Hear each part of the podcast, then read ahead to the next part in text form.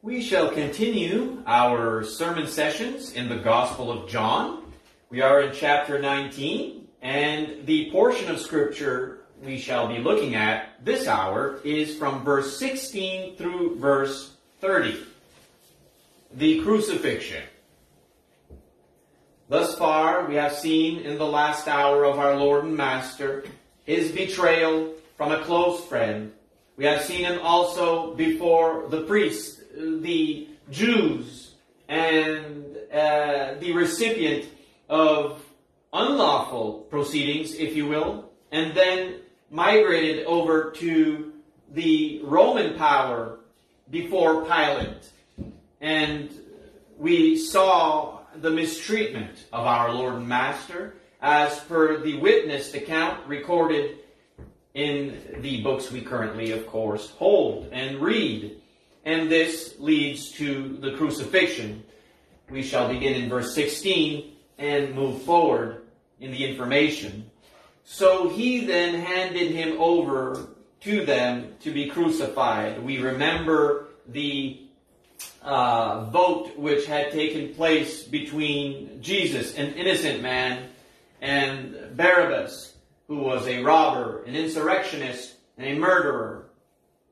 So then Christ was handed over to the powers permitted to persecute him and bring him to the cross.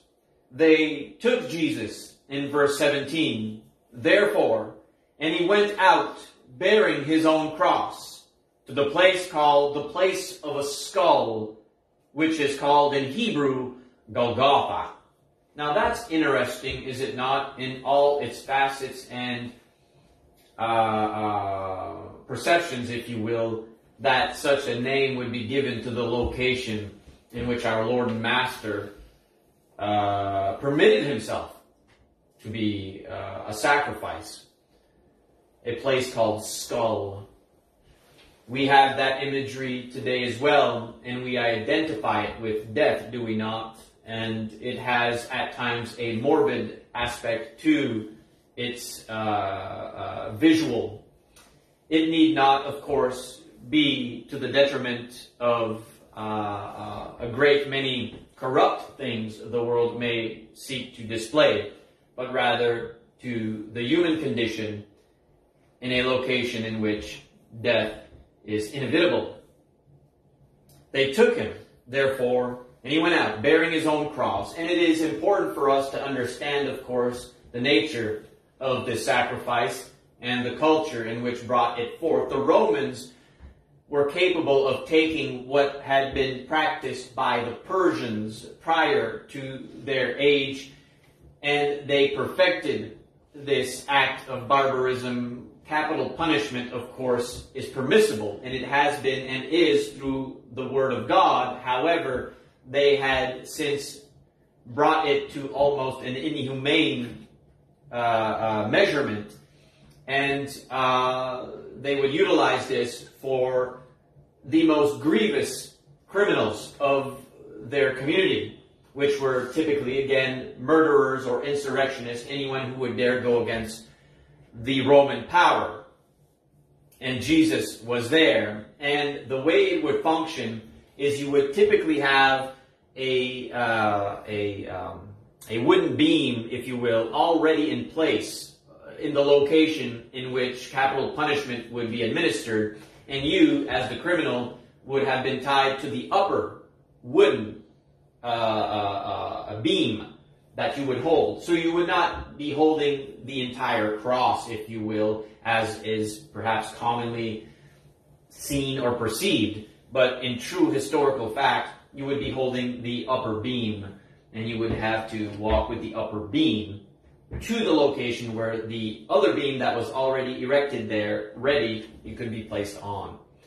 And uh, this, of course, would have been in the thought of bearing your crime, if you will, to the moment in which your thoughts are having you um, shamed because you're a criminal, you're a murderer, you're an insurrectionist.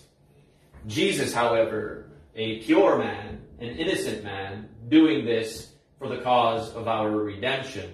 So that would have been the visual, if you will, historically to the narrative. And that is indeed important for us to kind of place ourselves in the exegetical flu, uh, uh, uh, flow of this here inspired narrative. So they brought him to the place of skull, which is called in Hebrew Golgotha. There they crucified him. John is brief with uh, the act of violence against Jesus. The synoptic gospels, Matthew and Mark, and Luke would of course give us a great more detail to what had taken place. But John wants us to remember not so much the violence of what was uh, uh, uh, um, oppressed on Christ, if you will, at that hour, but more so that Jesus, in the fulfilling redemptive scheme of salvation for mankind, is on the forefront. His submissive will to obedience to his Father in heaven, that he indeed was human, is the idea John wants us to understand. There are false misunderstandings of Jesus that the Christ did not truly come in human form. I assure you, he did. He was fully man as he was fully God. And he was tempted in all things like you and I have been tempted in all things. He has seen sorrow. He has uh, uh, uh, experienced sorrow. He has experienced joy. He has experienced all the things that you and I experience. Also, the human engine, if you will, the biological uh, uh, organism that we are, he, he experienced like hunger, fatigue, and those things as well. And so John was not going to more so open up the great elaborate details of this uh, sacrifice, but rather keep it brief. So they crucified him there, and with him, it says, two other men one on either side and Jesus in between. And this account is again in more so detail in the Gospel of Luke, where we would commonly call it uh, the thief on the cross, correct? He was there, the Christ, and we have this imagery that there were two robbers on each side of him, insurrectionists, thieves. And both of them in the account of Luke, would you know, were hurling abuse at Jesus. They were hostile towards Jesus, yet one of them in repentance uh, changed his mind and his heart softened, and he recognized that Jesus had no business being among them for this capital punishment. And of course, the other, as we know the account commonly, would still hurl abuse at Jesus, to which the one who was repenting was rebuking the one who did not repent and say, What are you? You're about to die. Uh, would your heart not soften to know that Jesus is an innocent man? You and I, we are insurrectionists. We are robbers. We belong to this capital punishment. We deserve it. But this man is innocent. And of course, we know the beautiful uh, account of Christ's mercy, even at a time where he could have selfishly thought of himself, and you and I would have given him credibility to that end. Well, yeah, I mean, he's dying on a cross. He's obviously going to be thinking of himself. He wasn't thinking of himself. He was thinking of the spiritual well-being of a man who previously, a few minutes prior, was hurling abuse at him, but then softened, then understood. And that happens. That's a true testament to the human mind. One day we hate God, and the next day we love Him. What happened, and how did it happen? At times it may take years. At times it may take hours. Sometimes some walls we have are uh, uh, crumbled down by the truth and the power of this word. And so the man, of course, humbled himself and was permitted to be in paradise with Jesus that day. And that account is found in the other Gospels. It continues and says in verse 19 Pilate also wrote an inscription and put it on the cross. It was written, Jesus the Nazarene, the King of the Jews quite offensive to the Jews, mind you. They did not want that inscription, that title, which was typically reserved for the guilt of the criminal. It would have said robber, thief, murderer. Like, that would have been the charge you were being punished for. And so what is Jesus being punished for? Being the king of the Jews. And why would Pilate dare put that there uh, uh, as a description? Because Pilate's had enough of these Jews. He didn't find any criminal intent against the Roman power. To which Pilate numerous times said, I find no guilt in the man. He is not a threat to us. And they continued to manipulate Pilate back in the corner where he had no choice but to give them this capital punishment.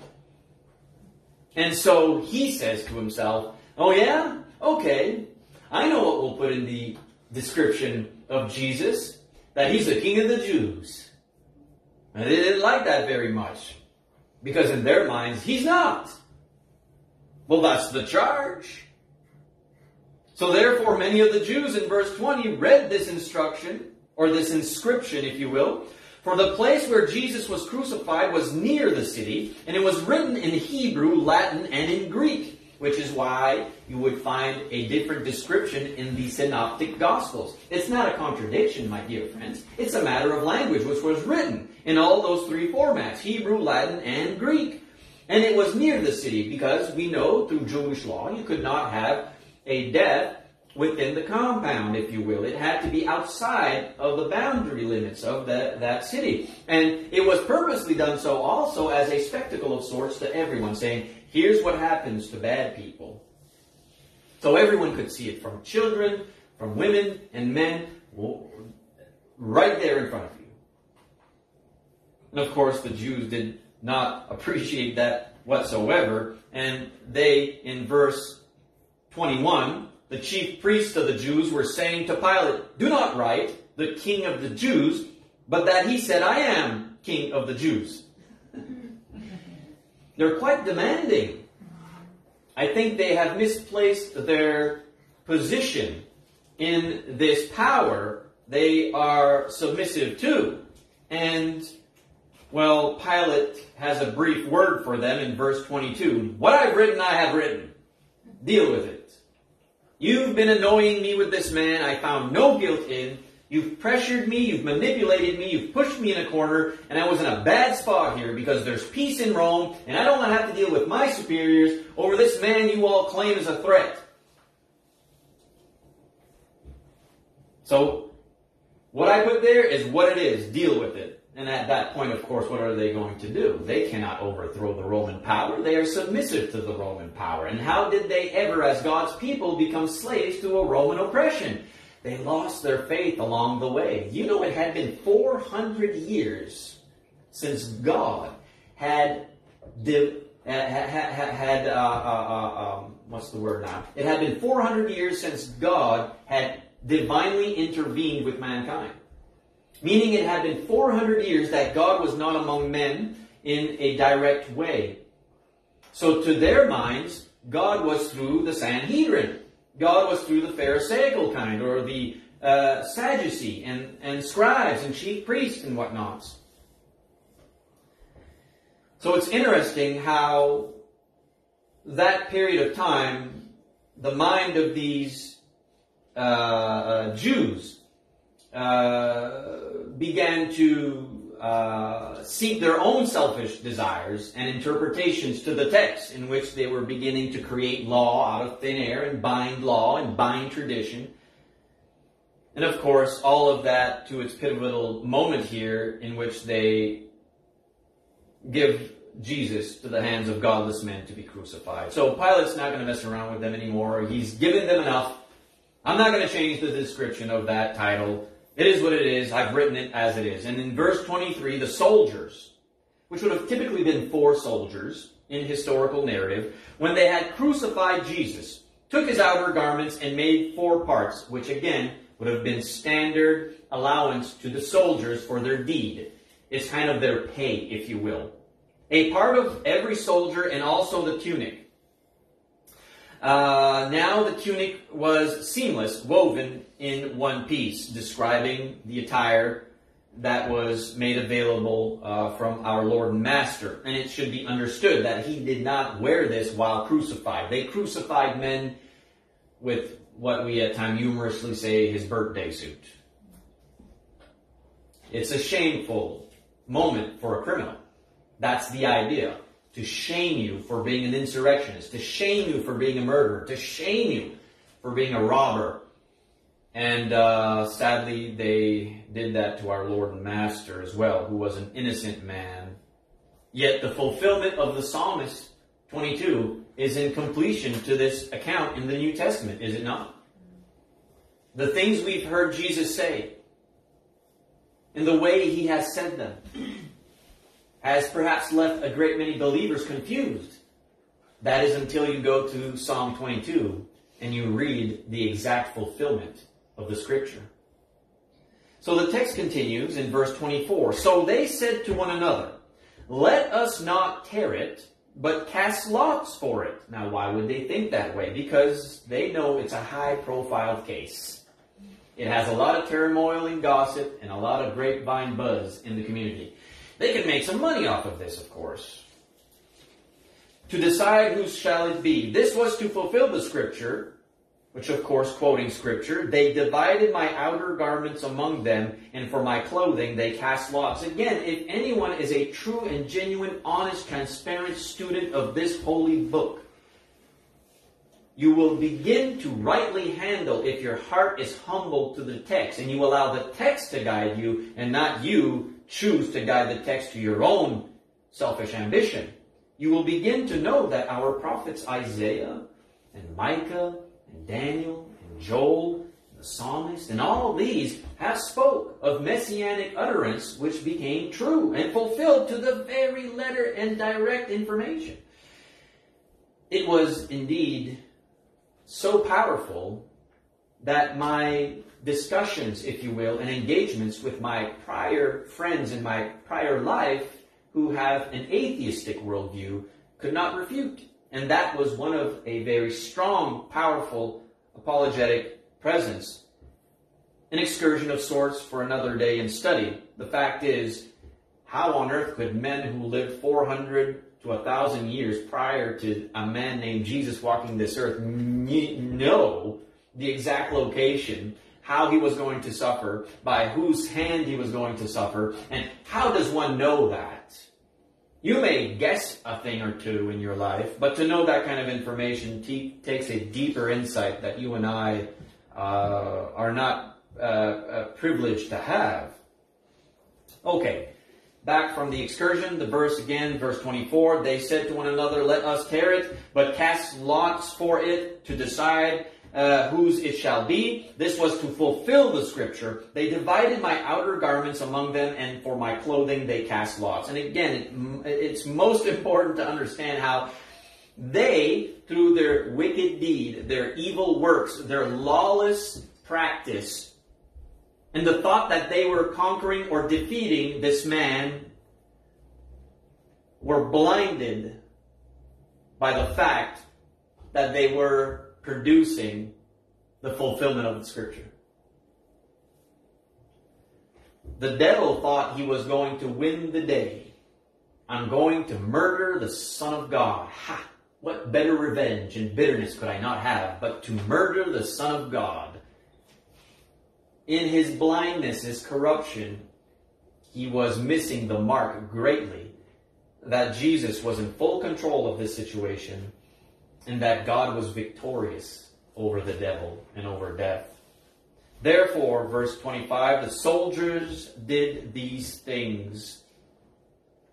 But standing by the cross of Jesus were his mother, or were his mother and his mother's sister Mary, the wife of Clopas, and Mary Magdalene, to which, of course, has a um, family tie to the writer, John. That's interesting to me because it's a close connection to John, whom is known as the one who was loved. So when Jesus then saw his mother in verse 26, and the disciple whom he loved, standing nearby. The other disciples aren't nearby. They are afar off to this situation. But John, whom is known as the one standing nearby, who is loved, uh, is, is right there because it so happens that he has um, family nearby in one of these women So when Jesus then saw his mother and the disciple whom he loved standing nearby, he said to his mother, Woman, behold your son.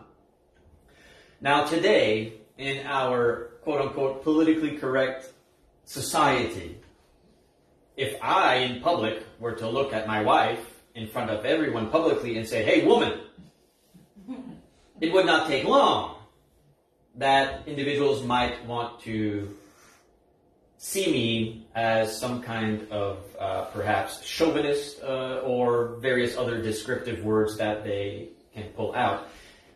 That is not so in this context. And though they would try to force it into this culture of the first century uh, mind, uh, you can't. It's an endearment. It's, a, it's not, it's an endearment and a very close and loving description of his mother to say woman. So that we know that truth. Behold your son. then he said to the disciple, Behold your mother.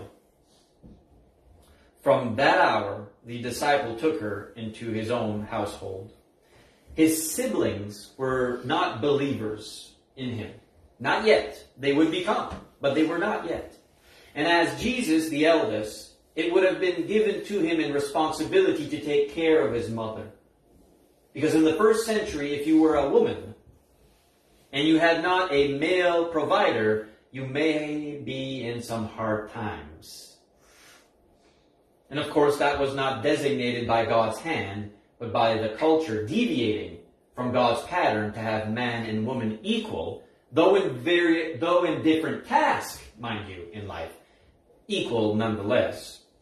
Jesus understood this moment, and he is telling John that John would be to overlook for his mother to be taken care of. And from that moment, of course, John would do that.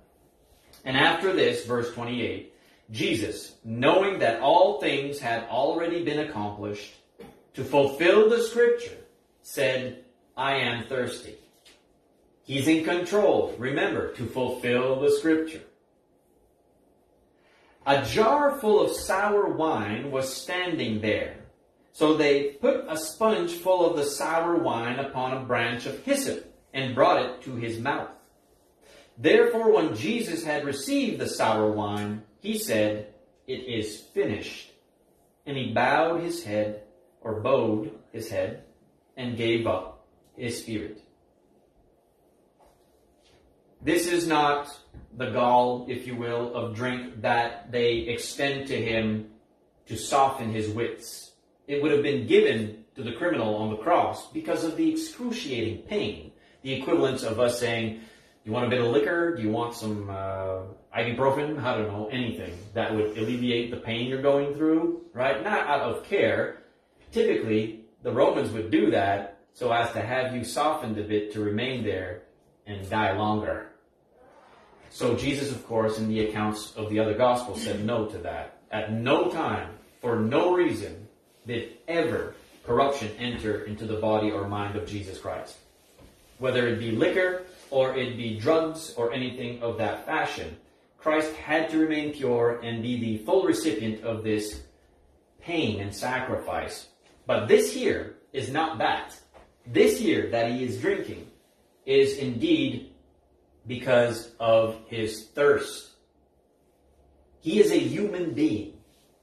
He is God on earth, but he is a human being. And you must set yourself into that hour. He's not had much sleep, has he? He's just been through a betrayal. He's just been through a shunning. He's just been apprehended and given a false trial filled with corruption. He's been flogged, beaten, spat upon, slapped, whipped. He is indeed, and that itself could have killed him, if you should know. Yet he lives. He's thirsty, he's hungry, he's beaten, he's a human being. Yet he is God on earth. He is going to take a drink from this sponge and upon this branch, which is interesting to me, a bit of a gem for your treasury, if you will. That branch would have been the branch that they utilized in Egypt to dip in the blood of the lamb to put on the door so that death could pass by and not claim the firstborn child. Isn't that something? Uh, yeah, I think God knows this kind of stuff. We just catch up to it. He's up there saying, Yeah, you got it now? That's quite powerful, isn't it? Very much so. Because of the kind of uh, uh, texture it would absorb, you see, so you could you could paint with it or drink from it and things of that nature. And it is indeed to fulfill the scripture, and it took place as it would be. And it's interesting again how those who are trying their most in evil acts to destroy or to deviate or contaminate or void the plan of salvation which the devil has had from the very beginning. In their blindness, they don't see that they are actually participating in the fulfillment of it. So, if any word of encouragement through all the pain and sorrow we go through in this life, which is an inevitable experience, from one degree to another, some say it's too difficult to live as a Christian. Oh, is your life so peachy and creamy? Is your life so perfect right now? No. The Bible says you're going to suffer. Why not suffer for what is right and have hope in an eternal life where we'll never say bye to our loved ones again and we will be with Him? And you can know that as a fact. I assure you. If you would have known me in my past life, you would not recognize me today. It, it, I would not believe in this book if I could not defend this book in an honorable court of law. I would not believe in a man named Jesus if I could not defend him truthfully. Our faith cannot be based on whim or on blindness. We must defend the truth and we can recognize it. I investigated this information. From going through a pagan mind and heathen way of life to a faithful follower of our Lord and Master, far from perfect, yet trying. This account had to be either true or false. There's no way around that. That is logical. Either we are reading the words of fable written by men who were fools, or we are indeed reading the penmanship of the Holy Spirit that it is a God breathed book that can pierce your heart, and that the information we can read has scientific evidence, historical evidence, and logic, common sense, or a sense in which we should all have commonly. He fulfilled the prophets, he fulfilled the scripture. And he was in full control. Therefore, when Jesus had received the sour wine, which would of course given him relief in, in his throat, in his mouth. Remember, you, you have to put yourself in such a, a moment, if you will, to understand how devastating it must have been in his body seeking that. He says, It is finished. And he bowed his head and gave up his spirit. Jesus purposely controlled the situation. God purposely controlled the situation. The Jews and the chief priest and the Sanhedrin and the socio-political power of the Jewish tradition did not usurp authority over Jesus at any time. They did not thwart God's plan for redemption nor did the Roman power, which was the empire that ruled the world 2,000 years ago, to which our culture still today practices a great many things that the Roman power practiced. Sadly. He said, it's finished. They didn't. He did. He bowed his head. They didn't make him do that. And a bowing of head is a preparing, a, a preparing for rest. I am telling my, uh, and the power and authority and free will to choose my rest. You get to choose when you go to bed tonight, don't you? Now that may affect the way you work tomorrow, but it's in your free will desire. I want to go to bed at 9 tonight. I want to go to bed at 10. I want to go to bed. I will rest my head. Jesus knew at what moment things were completed, and that's why he was capable of saying, It is finished. His purpose was to come on this earth to teach us repentance, change, to give us love, true love, his family, to establish his kingdom, his church. He fulfilled all things, and he said, It is finished, and he gave up his spirit. And of course, we remind ourselves how this is so well woven in the scriptures as an orchestra of various instruments playing together a symphony that is so wonderful, is so true. It has a ring of truth to it, of course. It sets us free. Birth from the mind of God, prophesied by the prophets of old, promised by the Christ, purchased by his blood, practiced by our faith in him. he had accomplished, and it was finished. And that is certainly something we can find hope in. He is in control. The great I am is in control, and he has all authority. You and I have free will, and we are blessed to have free will. For if God had created robots, how could he have ever known we loved him? if I put a gun to your head and I say, you better tell me you love me or I'll shoot you, there's a great possibility you might say, I love you. But is it because you truly love me? Or is it because you live in fear at that moment to save your life? Fear has much utility, but fear in the hands of corruption can be utilized and taken advantage of against your will. God created us free willed agents. Jesus was a man fully of free will, submissive to his Father. And it is very encouraging and comforting that even in such a, a devastating moment, and its inevitable end, its necessity, if you will, Christ was in control.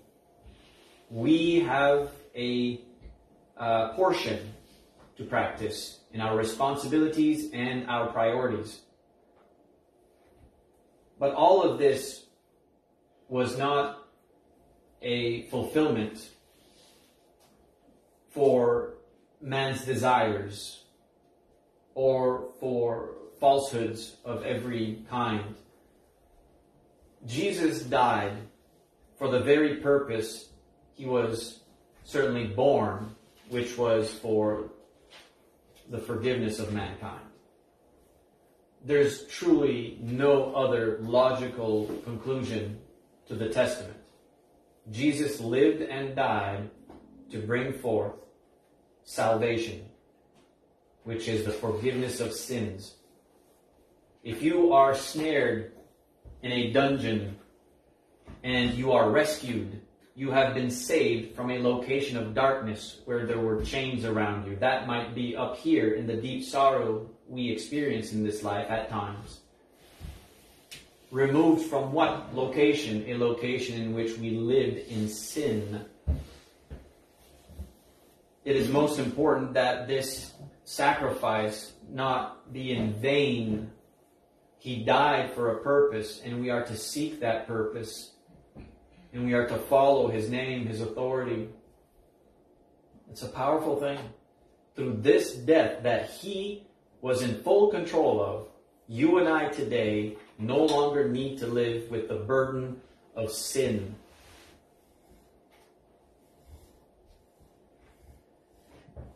Truly, I have yet to find any better explanation of this life, if you will. In my past life, everything was lost in confusion and doubt.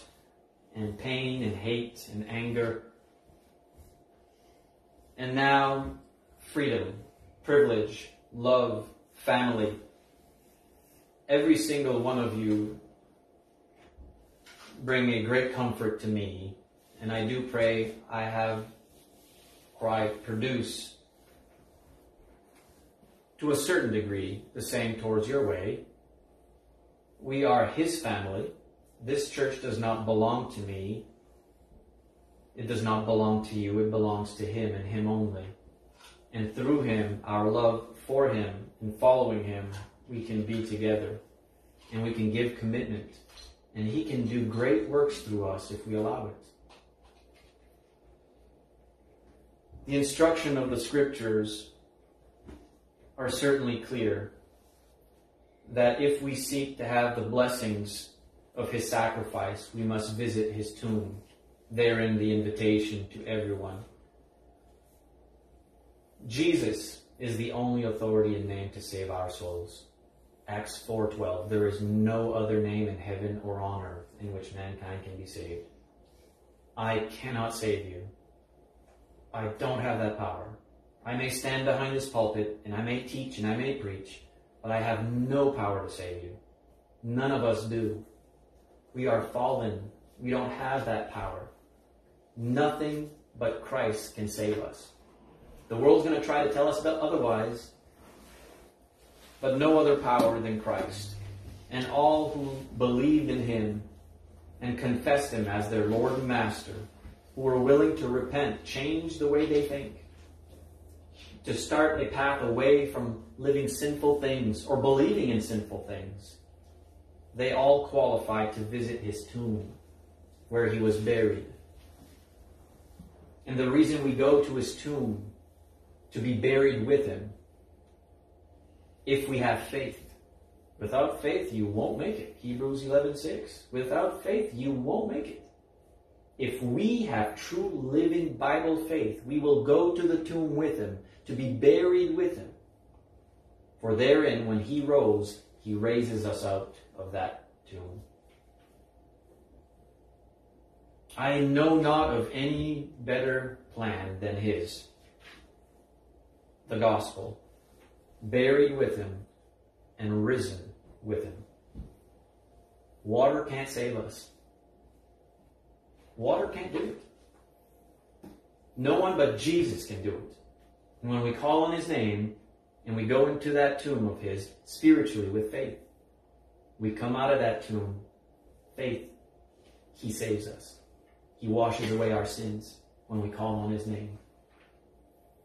That's why you see us bring the confession to John Smith. John Smith, do you believe in Jesus Christ? Yes, I do. He is the Son of God. We will call on the name of the Father, Son, and Holy Spirit and immerse you into his grave, where you will be risen with him. Peter knew that very well in 1 Peter 3.21. It's a spiritual operation, Colossians 2.12. Jesus commanded it in Mark 16.16. We can't earn our salvation. Paul made that very clear, didn't he, to the brethren in Ephesus. You cannot boast of anything. You cannot meritoriously earn your salvation. Stop going back to the old law and thinking you can bind circumcision and find salvation in circumcision. It ain't there. It's in Christ. Immersed, plunged, dipped, submerged, buried, clothed. Galatians 3 26 and 27. It won't happen if you don't have faith in Jesus Christ and His work fulfilled. When you are buried and you are raised up, born again out of water in the Spirit added Acts 20, Acts 247, Acts 241, added as a legal citizen to his kingdom. There in the invitation, of course, that is always available to all of us here. That concludes the section of this scripture. Lord willing, we shall certainly move forward with verse 31 through 42 next week. And uh, yeah, we will uh, move forward with uh, a song.